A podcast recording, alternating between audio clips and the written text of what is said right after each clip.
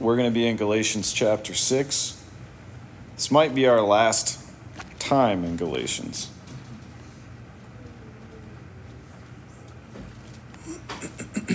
Let me pray and then I'll read 11 through 18. Father, thank you for the privilege of worship, of just getting together uh, in the morning and tuning our hearts to hear your word. I want to pray this morning for all of us to understand what it is that you want us to know. But I want to pray especially for those here in this place who could not care less about your word. I pray, Holy Spirit, that you would move in this room, in the hearts of those of us who are preoccupied with things that don't matter, that you would move in the hearts in this room of those of us who are overly interested in things that do matter but don't matter as much as this. I want to pray for all of the moms and dads that are worried about where their kids are going to end up, which is a good thing to think about. But a better thing to think about is where we're going to end up.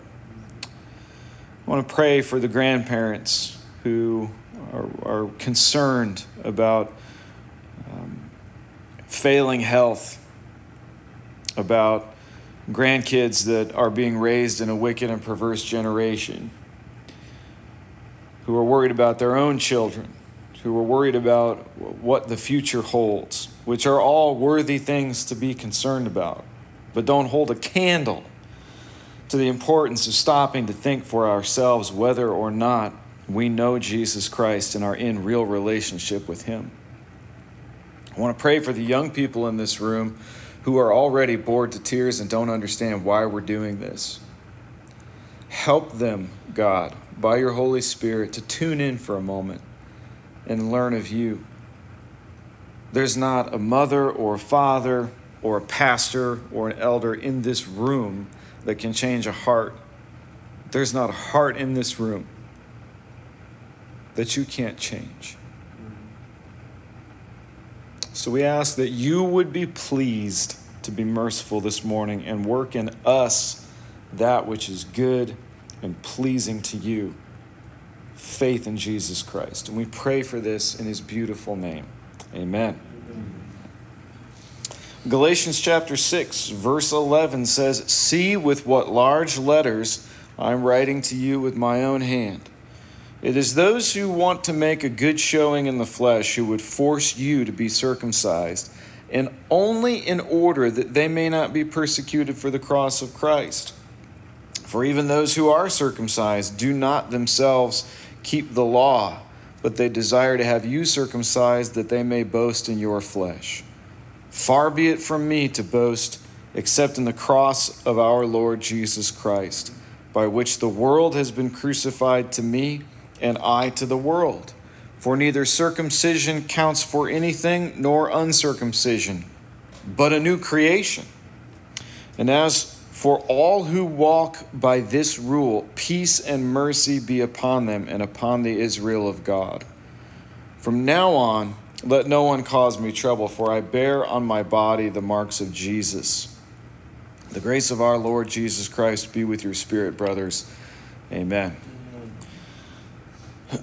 I began my journey in grace, uh, not my Christian journey, but my journey in understanding grace in about 2009. Um, so this would have been f- five years after I really started teaching in church, and almost 15 years after my profession of faith. Um, I had a moment where I got honest with myself about this fact. Everything that I know biblically and doctrinally and theologically is not really having an impact on how much or how little I sin. if you compare James's life at 14 to James's life at 29, what you would see is different kinds of sins, but certainly no reduction in, in quantity or in fervency of avoiding them. Is the same life.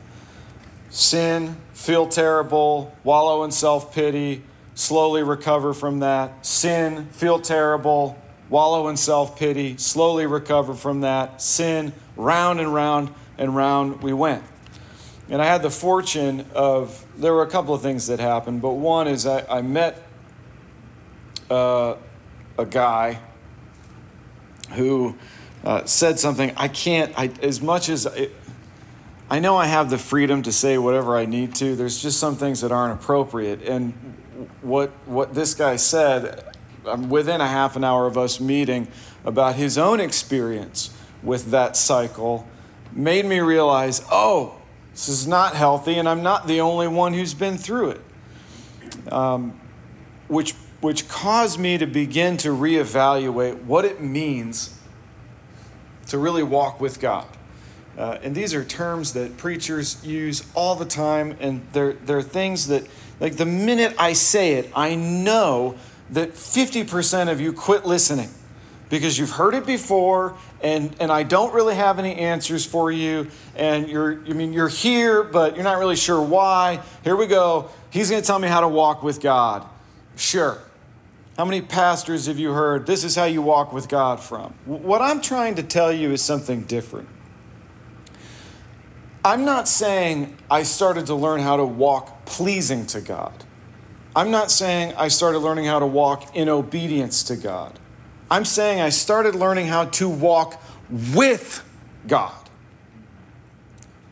alongside, in the company of, in relationship with God. And it's been a long, agonizingly slow process. But the reason that you're starting to think I only have one sermon that I preach in about a half a dozen different ways is because I can't come up with anything more important than this for our culture and our generation. There is a huge difference between professing faith in Jesus Christ, coming to church and doing church things and learning church lingo. There's a huge difference between all of that and actually having a relationship with your Creator. And I'm convinced the majority of quote unquote Christians don't have a relationship with their Creator. You want to know why I'm convinced of that? Because I've talked to you people, I've counseled with Christians, and I've watched Christians reach the pinnacle of obedience and sacrificial service in the church and then go right over the cliff into complete apostasy. Why are some Christians so concerned with the law keeping of others? And am I someone who is overly concerned with you keeping the law? Paul indicates clearly, I think, the true motives of, of legalistic teachers in verse 12 of our passage. It is those who want to make a good showing in the flesh who would force you to be circumcised and only in order that they may not be persecuted for the cross of Christ.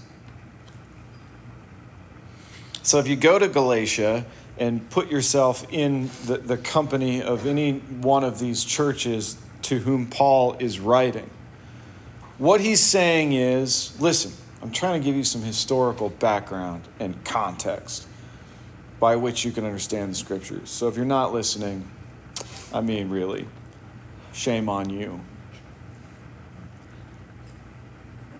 There were Jews who kept the law.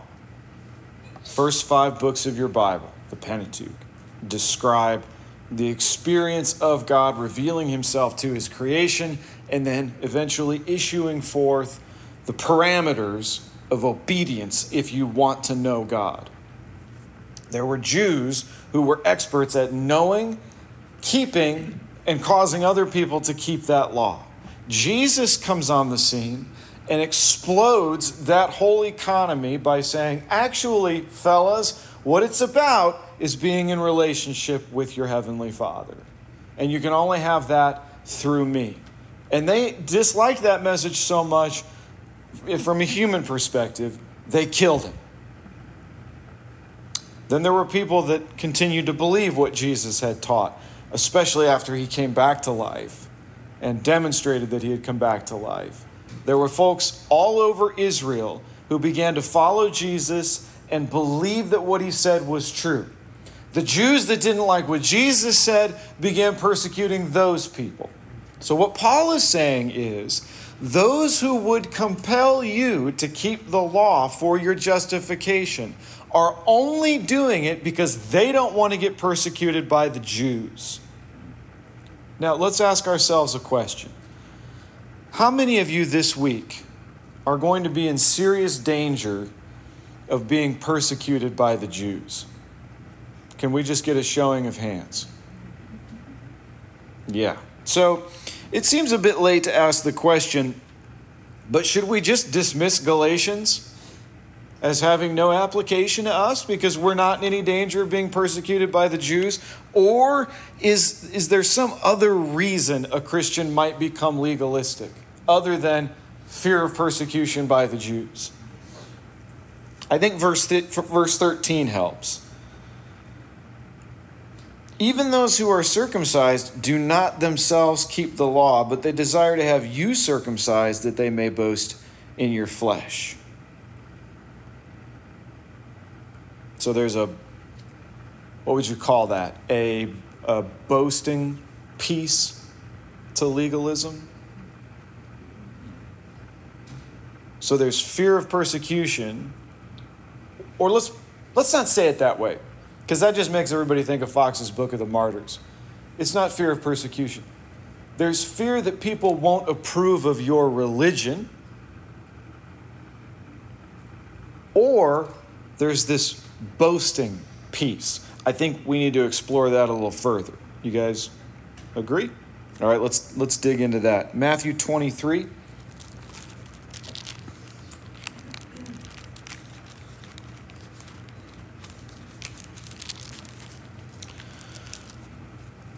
Um, we'll start at verse 1 for context. Matthew 23 1 says, Then Jesus said to the crowds and to his disciples. Notice that there's a distinction made there between the crowd and his disciples. The scribes and Pharisees sit on Moses' seat, so do and observe whatever they tell you, but not the works that they do. For they preach, but do not practice. They tie up heavy burdens, hard to bear, and lay them on people's shoulders, but they themselves are not willing to move them with their finger. They do all their deeds to be seen by others. They make their phylacteries broad and their fringes long, and they love the place of honor at feasts and the best seats in the synagogues and greetings in the marketplaces and being called teacher or rabbi by others. So Paul brings up uh, boasting in Galatians 6:13. And then Jesus in Matthew 23 5 says, They do all of their deeds to be seen by others. Is there a common thread there? Boasting, doing things to impress other people. There's, a, there's something similar in those, in those two, right? What is the relationship, if any? This is an important question. I might let this hang out there for a minute. What, if any, is the relationship between legalism and arrogance?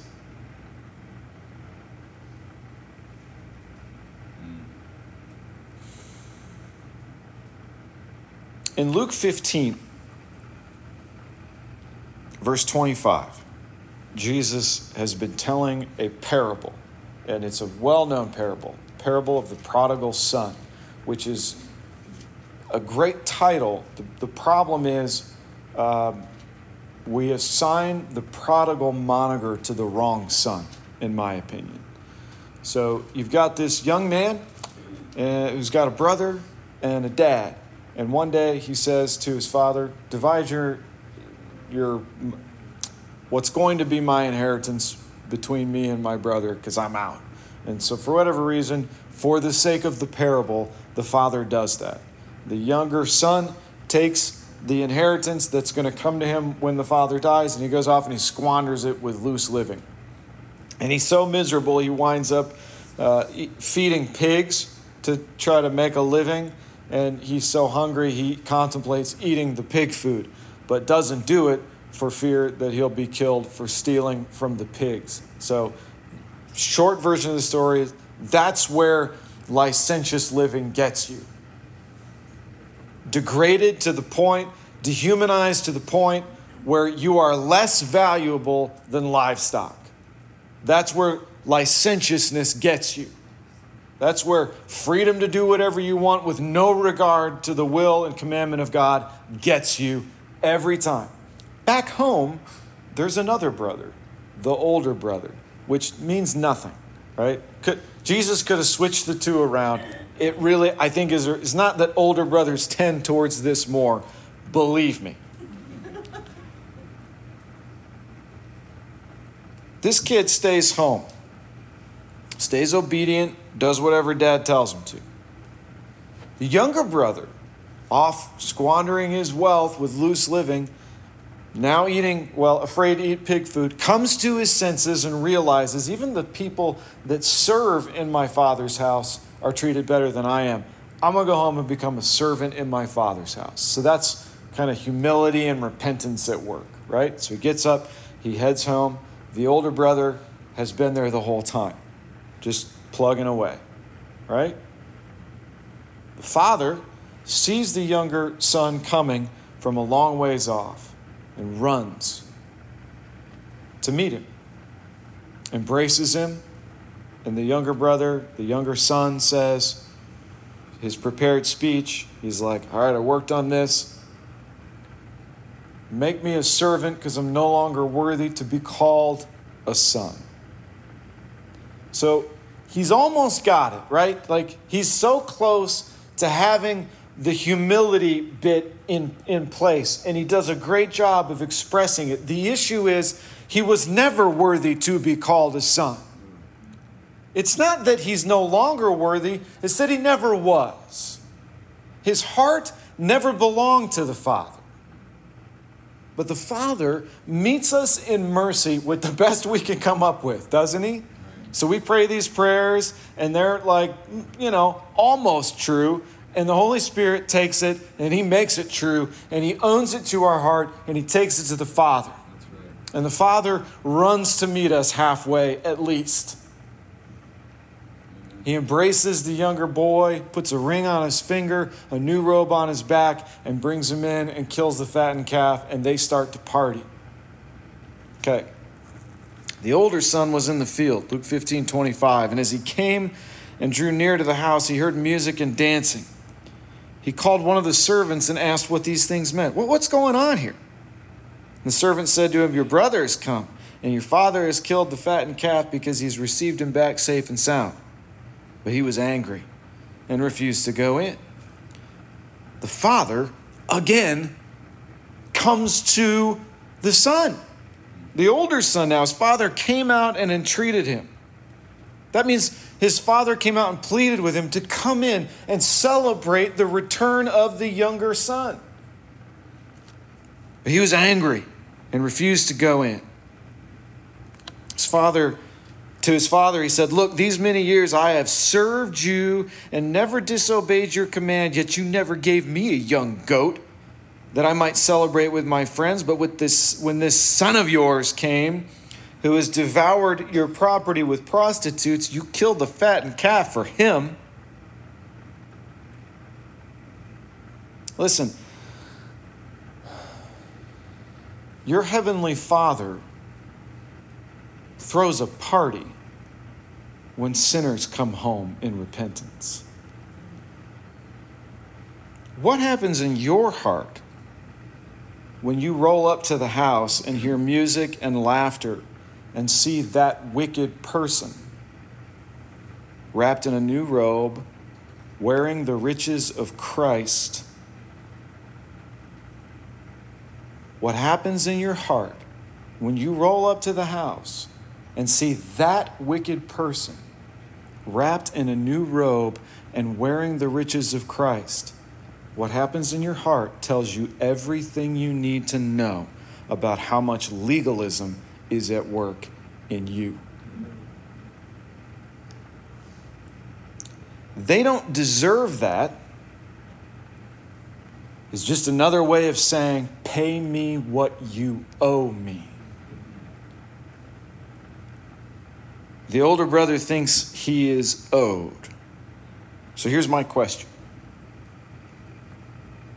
Is Paul writing a rebuke to the Galatians for falling for legalistic teaching? Is that why verses 11 through 18 are here? Or is it here maybe because Paul knows that the legalists in the churches in Galatia are going to hear this letter read? Is it also a warning to all of us where we might identify species of legalism and pride at work in our hearts? So here's the question, right? Is anyone here struggling with forgiveness toward someone else? What is boasting? Does anybody know what boasting is? Like we have, I think we have, if you're like me, you get a mental picture of it in your mind what boasting is. But to define it is actually a little tricky because I don't, like the dictionary didn't define it the way I expected it to which would be like bragging, uh, uh, arrogant proclamations of self worth, boasting. The dictionary defines it speaking in a proud or admiring way. I mean, I have to yield to the dictionary, right? Boasting is speaking in an arrogant, I'm sorry, a proud or admiring way. Well, Paul says in Galatians 6:13, they desire to have you circumcised that they may boast in your flesh. They want to speak in a proud or admiring way in what they've accomplished in someone else's flesh. Okay? Jesus says in Matthew 23 5, they do all their deeds to be noticed or seen by others. We'll go back and hit those two again because you need to see the common thread between them. Paul says in Galatians 6:13, "They desire to have you circumcised that they may boast in your flesh." Jesus says in Matthew 23:5, they do all their deeds to be seen by others. Do you see the common thread? We're not in danger of being persecuted by the Jews. Amen? Look, we're okay far as that goes. But the instinct to gain the approval of other people is certainly operating in our hearts.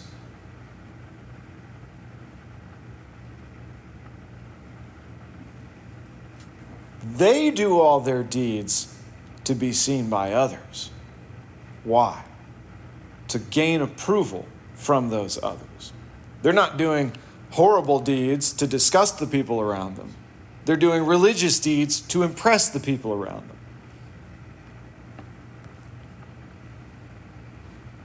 Then Paul says, These Pharisees desire to have you circumcised that they may boast in your flesh.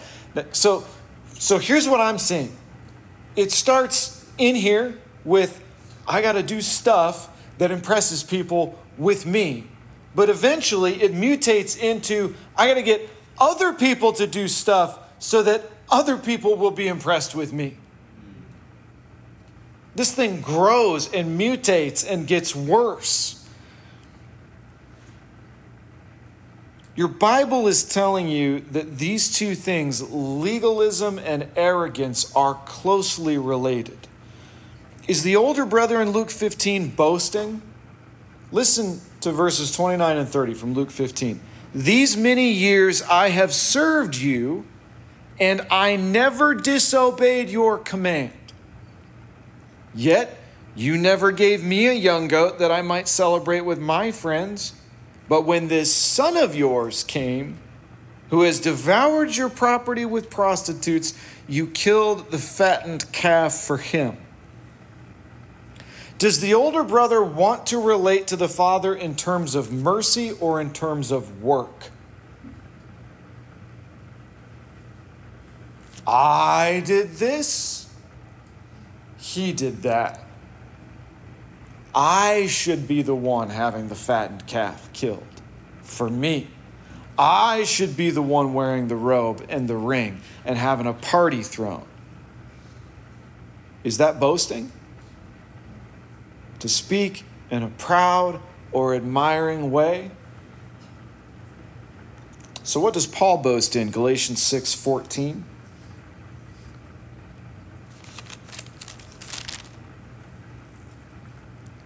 Far be it from me to boast, except in the cross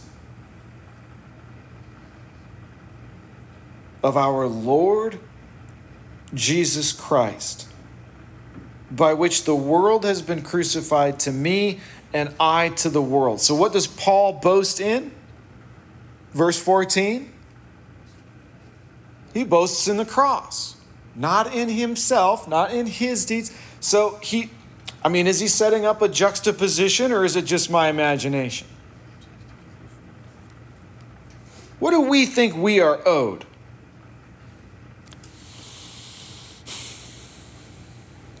What do we think we are owed?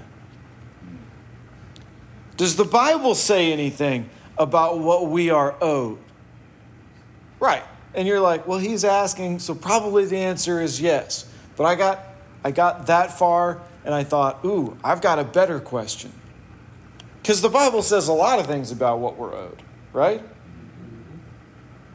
We're sinful, and what we're owed is an eternity in hell. But then I thought, well, this is a better question. What does the cross say about what we are owed? What do you see when you look at Christ on the cross? not with your physical eyes, and hopefully not just picturing Jim Caviezel in uh, the Passion of the Christ, but in your mind's eye, as the Bible describes the crucifixion of Jesus Christ, what do you see? Do you see somebody enduring some discomfort?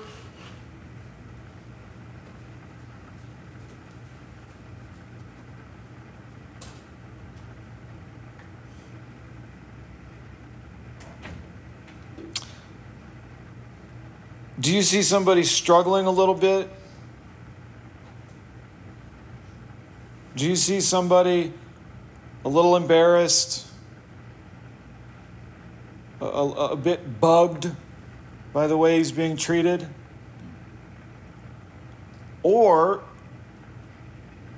in the providence of God, did not it so work that the Son of God suffered the most horrifying, cruel, humiliating death humanity could come up with. That he lived long enough to be nailed to that cross is actually amazing. He couldn't carry it. Simon had to be indentured to carry the cross. So by the time Jesus is on it, bleeding profusely, at death's door already. He was unrecognizable to the people who stood there. In Isaiah, it says, We esteemed him stricken, smitten, and afflicted. His visage was marred. They had plucked his beard out. Do you know what it looks like when that happens to somebody? Plucked is the wrong word. It's the scalping of a man's face by sheer force. They had ripped his back to shreds. He had been blindfolded and beaten so that they could say, Prophesy, who hit you? Have you seen somebody that's been punched once real good in the face? Sometimes they're unrecognizable. And he hangs there, his arms stretched out. He's naked, by the way. I hate to break it to the Roman crucifix. There was no loincloth. It's complete humiliation. So let's see. When you look at the cross, do you see the pleasure of God? Is this, is this God just painting a picture of how happy He is, generally speaking, with humanity? Okay, do you see some minor infractions being paid for on your behalf? Or do you see the beloved Son of God enduring the wrath of God being poured out on Himself? Why does Paul boast in the cross? Isn't that an odd thing to say? Paul boasts in the cross because he never loses sight of what happened there. Listen, listen, listen. What you were owed was paid on the cross. That's what you were owed. That's what I was owed. That's what all of our deeds have earned.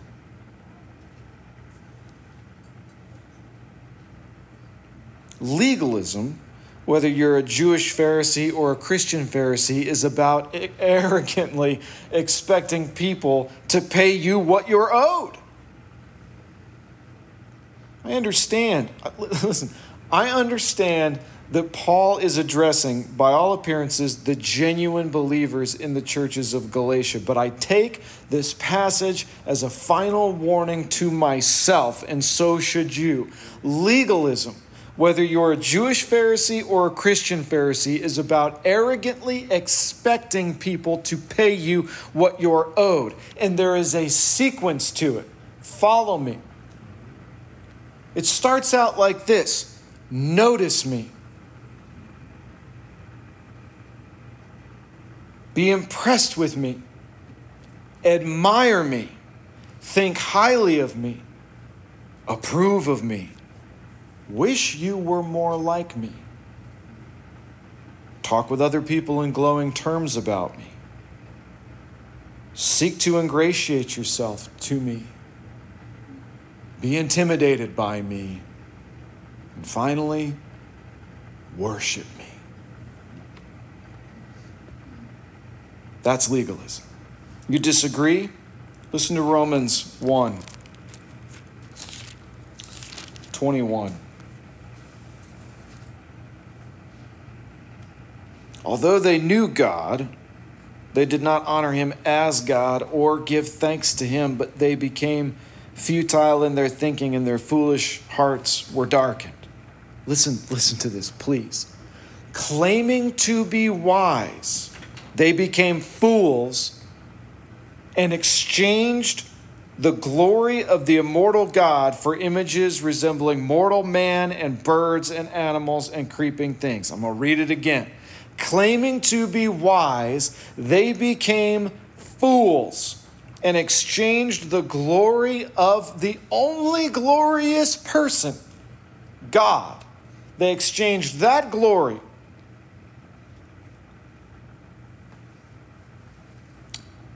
for images resembling mortal man, birds, animals, and creeping things. Legalism happens when we forget what we are actually owed. So there's a diagnostic here, a way we can kind of sniff out our own legalistic tendencies and eradicate them. So in Galatians 6 14 and 15, Paul says, Far be it from me to boast except in the cross of our Lord Jesus Christ, by which the world has been crucified to me and I to the world. For neither circumcision counts for anything, nor uncircumcision. Verse 15, look right at it. Last few words there. But what counts? What counts? Not circumcision, not not circumcision, but a new creation. There's only one other time in Scripture where Paul says this, and it's in 2 Corinthians 5:17. And this is like, you know, one of those parables, Christian coffee cup painting memory verses that everybody should know. If anyone, therefore, is in Christ, they are a new creation. Old things have passed away, behold, new things have come. Here's the diagnostic. You ready? Because you're going to be accountable for this once I give it to you. Here's the diagnostic. Toward whom toward whom do you struggle with forgiveness? And how can you tell?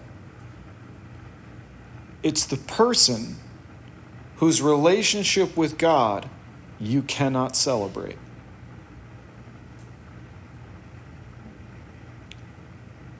Why? Because they're not doing it the way you would? Well, now you're the legalist.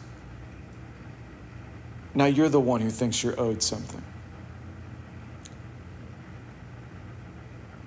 So, as I'm sifting through my own heart, thinking about that question,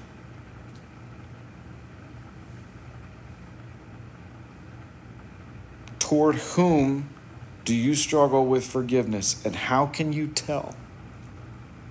And I realize, oh, it's the person whose relationship with God I cannot celebrate. I thought, when do we know in Luke 15? When do we know that there's a relationship problem between the older brother and the father? You know when I knew? When you're reading that parable and the older brother gets in hearing range of the house. And he's like, wait a minute, there's, there's music coming from in there. Now, what would you do? Some music, let's go. Let's go check it out you know there's a relationship problem. The moment the brother gets in hearing range of the house and calls a servant over, and goes, What's going on in there? That's when you know. I suspect the older brother already knew what was going on in there because he's been waiting for it with bated breath. Eventually, that such and such is going to come back, and I know what dad's going to do. He's going to welcome him back and act like none of this ever happened, and all my righteousness isn't going to be worth anything. And the minute he heard the music, he's like, That's my little brother's favorite song. I know what's going on here. How do you know you struggle with forgiving someone else?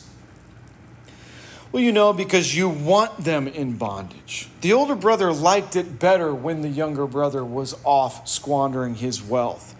And he loved it when the younger brother was resisting the temptation to eat the pig food. You would prefer they not repent. You would prefer they not find forgiveness. You would prefer they never come home to God because then you'd be right. You legalist.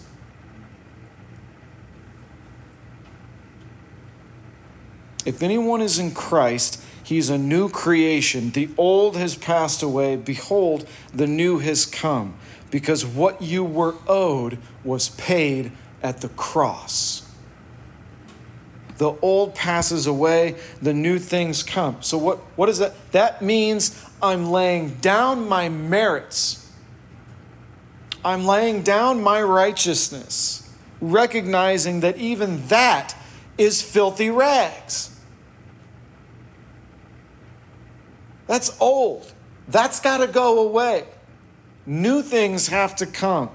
Boasting is crucified. I'm not better than anyone. I don't want anyone held in bondage to my approval. Now, look at me. You have to crucify that in your own heart, don't you? I mean, I would prefer people be a little bit afraid of me and like want to impress me left to myself. Oh, sit there and act like I'm the only one. That's fine. Galatians 6:16. 6, As for all who walk by this rule, peace and mercy be upon them and upon the Israel of God. Take it to the bank. Your life is marked by anxiety and anger to whatever degree you're a legalist.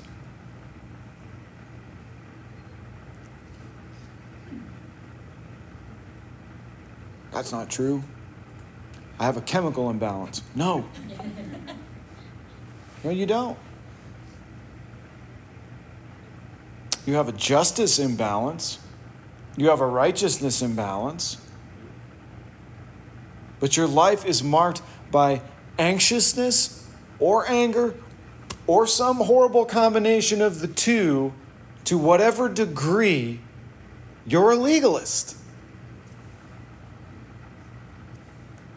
I want peace and mercy, not anxiety and anger. Amen? Amen. Right, so you have to appreciate Paul's use of irony here. Did you see it in verse 16? Six chapters, we have marched down this road, and I've gone, oh, over here's license, oh, over here's legalism, this is liberty, right? We're not in bondage to the law anymore. The law was a tutor leading us to Christ.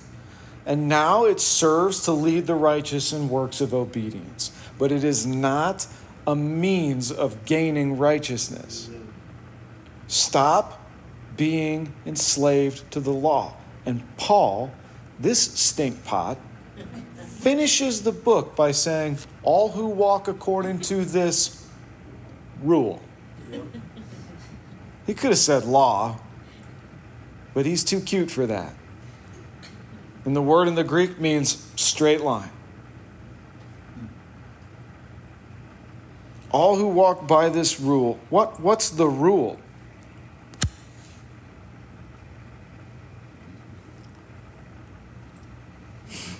Boast in this, boast in the cross. Never lose sight of what happened there. What you were owed was paid at the cross. That's what you were owed. Amen? Now, what is the heart of God the Father toward you when you finally just turn and start coming home? I don't want what I'm owed. I just want to be a servant. And he wraps a robe of righteousness around your shoulders and puts a ring of nobility on your finger. And he says, We're going to celebrate. The legalist doesn't understand what they're actually owed. And so, angry and anxious, they demand that everyone around them do what they say. That should not be us. That should not be our heart. Peace and mercy be upon all those who live in relationship with the Father. Amen. Amen.